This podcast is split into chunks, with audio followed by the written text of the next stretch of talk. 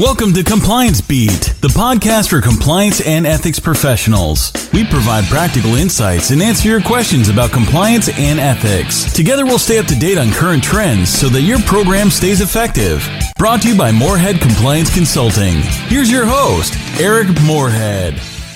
Welcome to part nine of our multi part series on the Department of Justice revised memoranda on evaluation of corporate compliance programs that came out uh, on April 31st, or at least was uh, announced on April 31st. And we've been talking about it now for a couple of weeks now and uh, have uh, probably just a couple more episodes while we wrap it up. Uh, today, we're going to talk about section C of part two, which has to do with incentives and disciplinary measures. And as you all know, we've talked about incentives in the past on this podcast and elsewhere. Incentives is uh, an area of the of uh, compliance program development and evaluation uh, that tends not to get discussed too frequently. And one of the reasons is there's not a lot of guidance out there. Uh, there was not a lot of guidance in the original sentencing guidelines uh, about incentives, other than that there ought to be incentives, and incentives are part of an effective program. And subsequent uh, guidance from our friends at the Department of Justice uh, has, has not really thrown too much light on what that might be. What's interesting about this new memo, and one of the uh, uh, new pieces of the puzzle, if you will, that is actually uh, different from the 2017 memo and also the guidance from 2012 uh, for FCPA, where a lot of this commentary uh, comes from, and the division into the three different queries comes from, is some discussion around some very specific things that you might see uh, when you're talking about uh, uh, when you're talking about uh, incentives and disciplinary measures. So let's let's jump right into that. Uh, as with every other section, there are a couple of preliminary paragraphs before we go into the queries.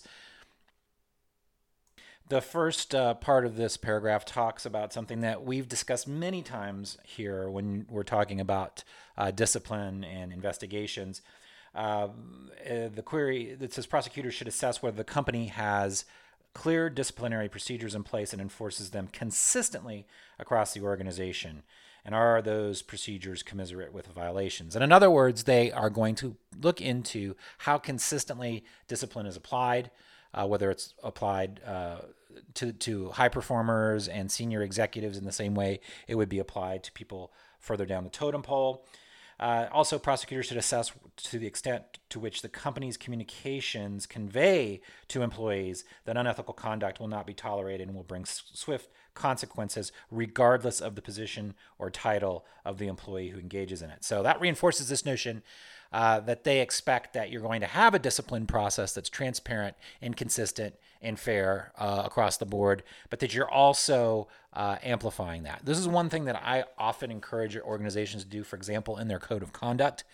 Uh, most codes of conduct uh, have a discussion of disciplinary um, issues or disciplinary policy or investigations in coordination with discipline. And in that section, uh, I think it's really important to talk about, you know, to, to be transparent about what the disciplinary process and the investigation processes are, and that uh, they're consistent, uh, and that information will be provided uh, about those uh, processes as, as, to the extent that's possible. A new uh, part that is in this section C that, that didn't appear in the prior version of this memo is the second paragraph uh, where they go into some detail about how you might come, come how you might come around to this.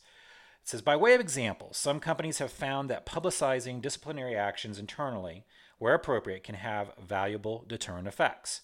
At the same time, some companies have also found that providing positive incentives, promotions, rewards, bonuses for improving and developing a compliance program or de- demonstrating ethical leadership have driven compliance.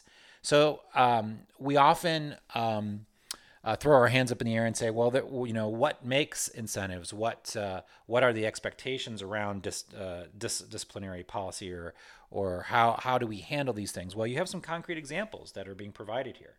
Uh, let's do. Let's talk about the first one first, and that has to do with discipline, and that has to do with publicizing the results of in, of uh, disciplinary efforts or investigations. Um, many organizations still are reticent to do this. Uh, they get pushback from HR investigators, they get pushback from labor counsel, outside counsel, um, who uh, feel like uh, you should not be talking about uh, these disciplinary actions.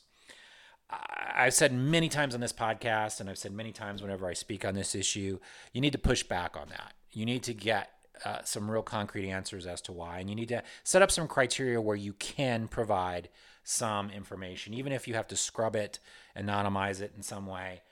It is really, really important to be able to show uh, that the company takes these things seriously.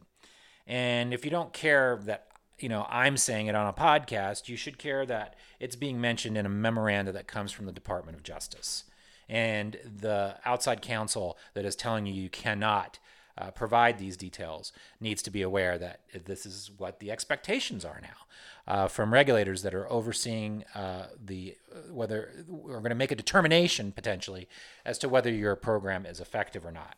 So if you're not doing this already, if you're not already uh, don't already have some sort of process in place where you at least make a call on what information can be released.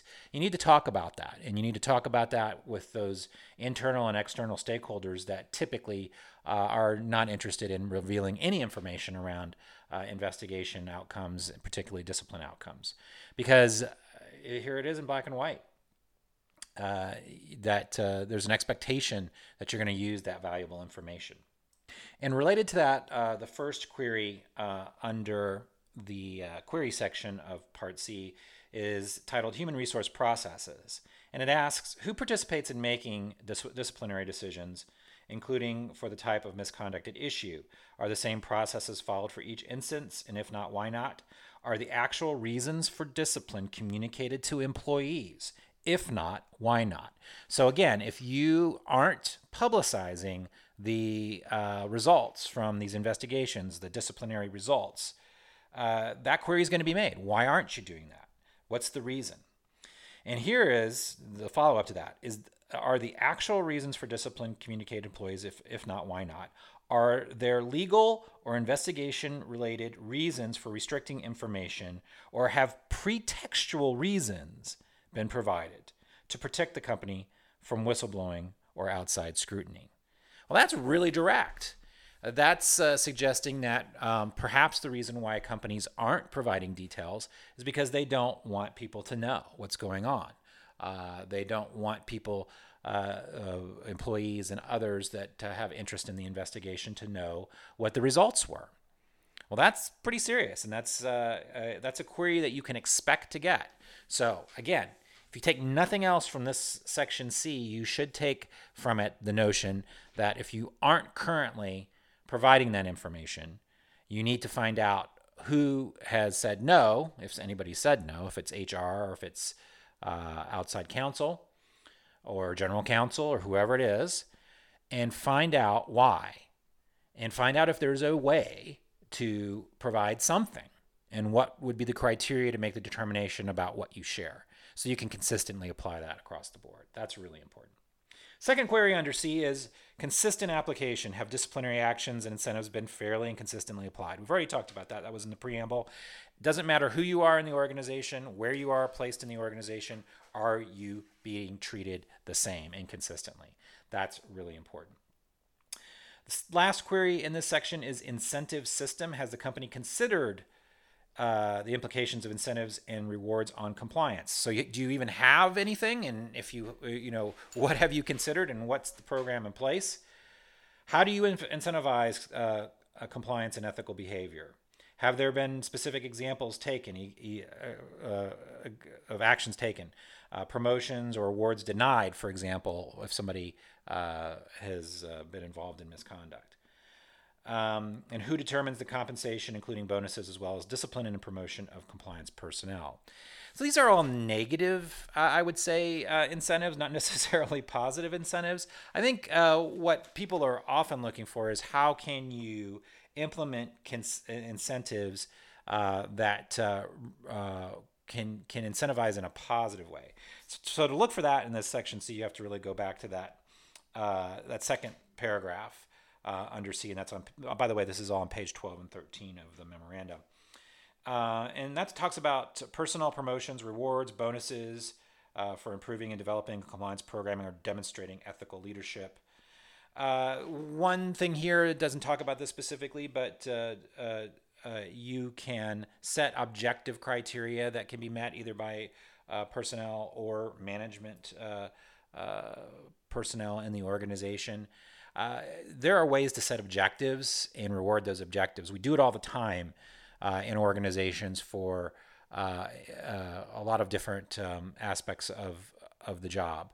Um, we, there's no reason why we can't set objective criteria and measure that objective criteria and reward that uh, the the uh, the, over, the employee or the manager for engaging in the appropriate behavior. Um, but uh, if you don't have uh, objective criteria around incentives and you haven't really developed an incentive program, just know that that's going to be a query uh, if there ever is an investigation. So that's really it for incentives. Incentives, uh, uh as always, don't get a lot of uh, discussion in this guidance. Um, we have prior podcasts if you want to look back through our um, the archive on compliancebeat.com that talk about incentives, and we'll talk about incentives in the future, obviously, too. Uh, our next episode uh, on on this topic, part ten, uh, I think I'm going to try to cover the entirety of part three, which is does the program work, which is the last of the three queries. Um, I think we can get that done in one podcast, and we'll we'll wrap this up, and then uh, I might do one sort of uh, uh, conclusion conclusory podcast to just kind of talk about this. Speaking of talking about this um, uh, memo, I mentioned on the last podcast that on uh, June the 20th, I will be in Houston uh, participating in a, a, discussion, a panel discussion with some other luminaries talking about this very document and what does it mean. I think, however, uh, in the last episode, I misstated that it was going to be sponsored by AFDA. It's actually sponsored by the Federal Bar Association, the Southern, Southern District of Texas chapter. So if I, I think I misspoke, I apologize. So uh, it's actually being put on uh, by the Federal Bar Association. It's it is, however, actually going to be at the Locke Lord offices in the Chase Tower, 600 Travis. That's the 25th floor. It's going to be uh, Thursday, June 20th uh, from 11:45 to 1 p.m. I will put uh, a link to the flyer on the uh, show notes for this podcast. Uh, it's been approved for one hour of CLE credit here in Texas. I would assume that's Texas. And uh, if you want any more information about it or you want to register, I'll put the email address in the show notes, but it's fba dot southtx at gmail.com, which is the email address for the Federal Bar Association for the Southern District of Texas. That's fba.southtx at gmail. The panel is going to consist of Suzanne Elmilady, who is a assistant U.S. attorney in Houston, uh, myself, uh, Marianne Ibrahim, uh, who's director of global compliance at Baker Hughes, uh, the former director of global compliance at Baker Hughes, Jay Martin, who's now at Willkie Farr, and Robert Robert McStay, who is a senior associate general general counsel for Memorial Hermann Hospitals. Uh, so lots of uh, lots of folks and lots of ideas, and uh, we'd sure love to see you there on uh, June twentieth uh, please do, um, uh, if you're in Houston and you need a, an hour of CLE and you're interested in some discussion around this memoranda and what it all means, please do join us for that luncheon event at Locke Lord. Also, as I mentioned, I now have uh, information that will be posted in the show notes here for the upcoming uh, webinar with my friends at Clear Law Institute. It's entitled Creating an Effective Compliance and Ethics Program Practical Considerations and Regulator Expectations. Uh, given the last part of that title, you know I'll be talking about this memo, but also I'll be talking about some practical ways uh, to meet these uh, expectations. That's going to be on June 19th, the day before uh, the event in Houston, at 3 p.m. Eastern Time, 2 p.m. Central Time. Uh, and uh, you can either find that on Clear Law Institute's website, clearlawinstitute.com, or again, I'll have uh, the link in the show notes for this podcast and uh, any other future podcasts I have up until the time of that event. Uh, there's some other uh, webinars coming up. I don't have all the details yet, but I, as soon as I do, I'll announce those here. As always, please do subscribe to this podcast if you haven't already. Uh, please do feel free to get in touch with us if you have any uh, questions for us. Um, you can find out more information at compliancebeat.com or moreheadconsulting.com. So next time uh, for part 10, I really am going to try to uh, wrap this up. I know I took some time on some of the earlier sections, but I think those are the ones uh, in practical terms that are uh, more valuable for somebody who's trying to either build or assess or improve uh, a working compliance program and meet the effectiveness uh, criteria, whatever that might be, depending on the source you're looking at. Uh, so uh, the third question: How does it work? Does it work? Um, we've talked a lot about that already in some of the earlier sections, and we'll reiterate uh, some of the queries that we know our friends uh, from the Department of Justice, at least, are going to ask us if they ever are making that query themselves. So until uh, next episode, please do join us uh, in the future, and hope to hope to see you there. Thanks for listening to Compliance Beat. Check out our website, compliancebeat.com. This podcast is brought to you by Morehead Compliance Consulting. Be sure to check us out at moreheadconsulting.com.